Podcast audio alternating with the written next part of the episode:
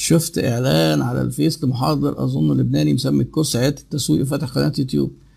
كويس جدا. إحنا محتاجين في الوطن العربي المحاضرين التسويق والإدارة يزيدوا. المحتوى العربي ضعيف جدا بشكل عام. أنا يعني أنا كل الفيديوهات اللي بحطها برضو إحنا إحنا متأخرين قوي. ومحتاجين ناس كتير تعمل حركه التوعية. يعني يعني مثلا أنا بيحضر اللي معايا مثلا في ال live كام؟ دلوقتي مثلا هو 160 200 300 والفيديو بيشوفه 5000 10000 كم واحد بقى بيمارس ال business؟ كتير جدا بالنسبة لل فده دي كلها مجهودات تكمل بعض. يعني و... و... وخليني أكلمكم أقول لكم حاجة في النقطة دي. إيه، لا مصر كلها إيه؟ هو ده هو أنا في السي ان ان ده أنا اللي بقوله بقول لك إيه ده سر وبيني وبينك بيفضل سر لأن 200 300 ألف سر برضه. في البلد دي الألف ألف عارفين حاجة لسه سر برضه. إيه لما أنا بلاقي مثلا محاضر وبياخد حاجات حتى باللي أنا بقولها ويقولها ما فيش مشكلة.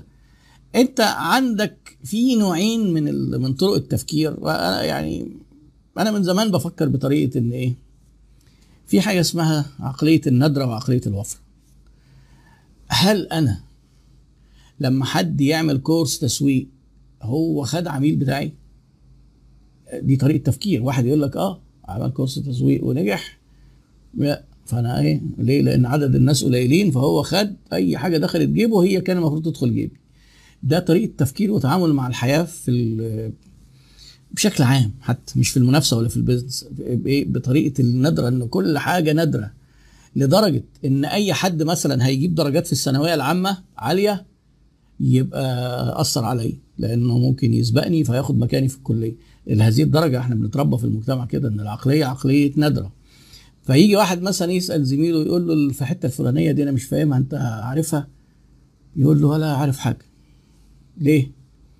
بيخبي العلم لأن خايف لا يقولها له تيجي في الامتحان فيجاوبها زيه. هو عايز يفضل هو عارفها والتاني مش عارفها. أنا من سنين حياتي المبكرة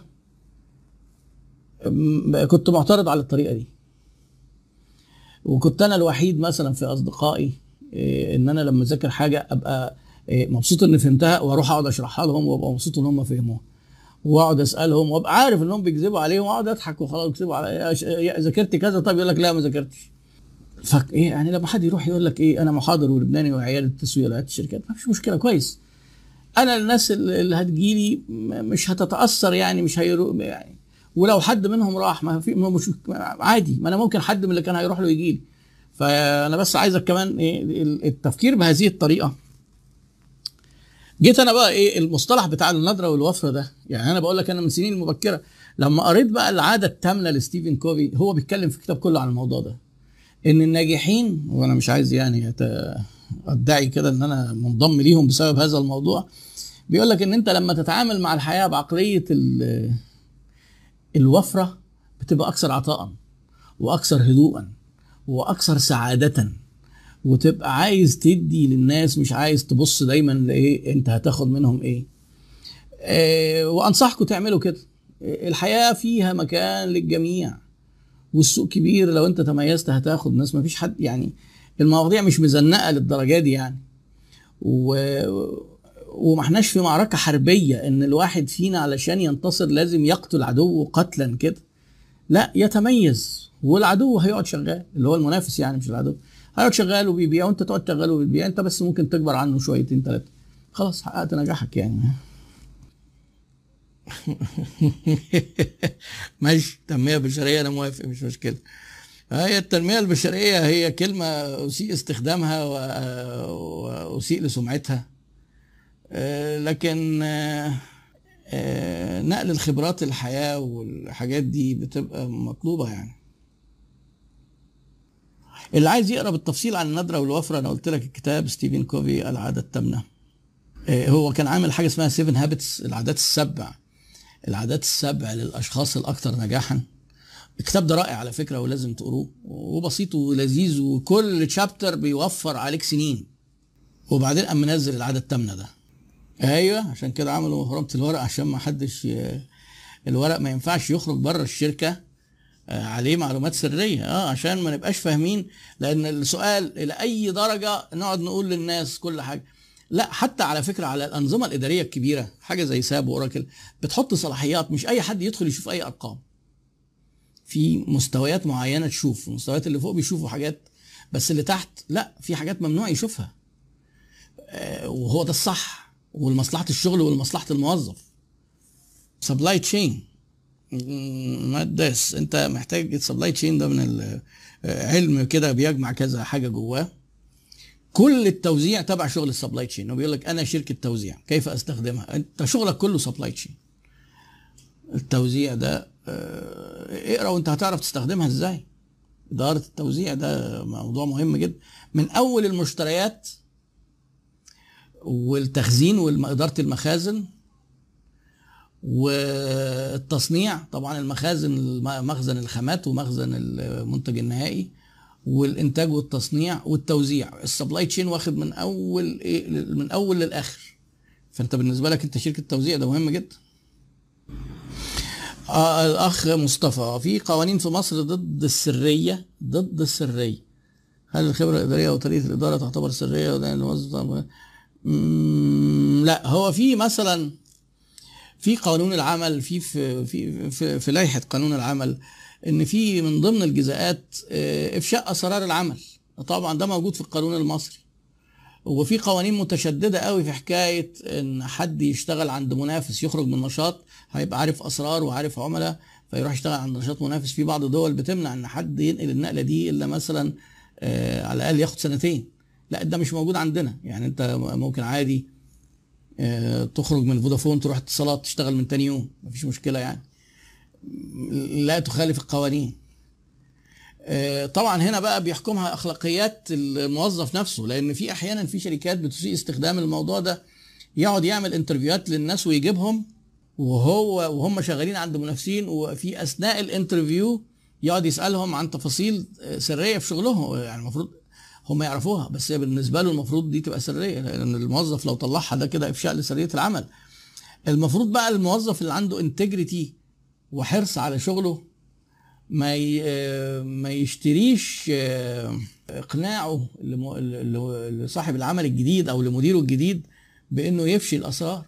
المفروض ما يطلعش الأسرار. ويحترم جدا لو هو اتسأل سؤال وقال له حضرتك آه ما أقدر يعني أنت بتعمله دي إزاي؟ يقول له حضرتك معلش دي من أسرار الشغل أنا ما أقدرش أقول لحضرتك آه، تفاصيلها. خلاص. لو الراجل ده عايز يوظف حد محترم هياخده. محترم يعني. لو هو عامل الانترفيو علشان يقعد يتطقص كده بشكل غير أخلاقي آه، هيبقى فشل كويس. ما هو برضو الشباب ما يقعدش كده يحاول يعني إيه يشتري الوظيفة الجديدة بإنه يضحي ب بأخلاقياته يعني. في سؤال مكلكع شوية عندي الأخ صامويل صليب. عندي عملاء هاي فاليو كاستمرز محتاج أبيع لهم خدمات جديدة بتكلفة مماثلة أو أكثر بفرق بسيط مع مميزات أكتر بكتير عن اللي عنده. يعني هو عميلك high value customer ده معنى كده إن هو عميلك وعايز تبيع له حاجة تانية عندك.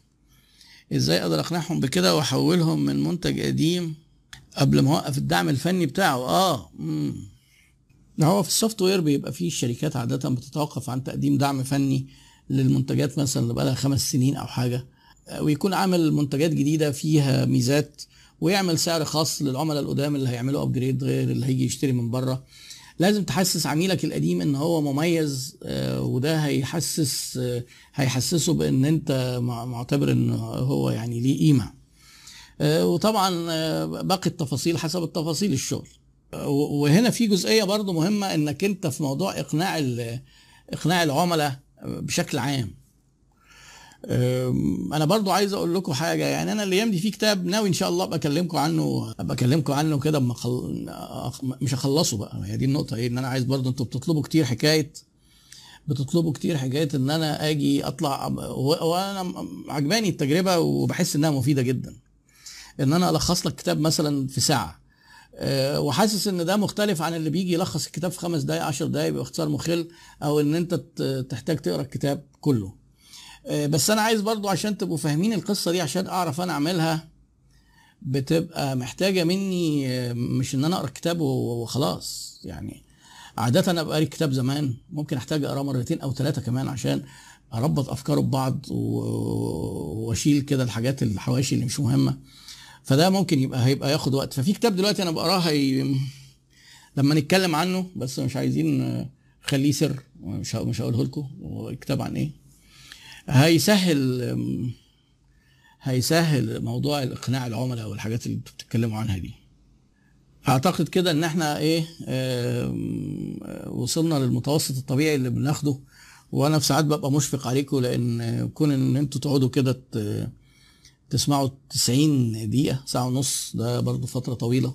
أتمنى إن يكون الوقت اللي أنتوا بتقضوه ده في بتحققوا من وراه فايدة.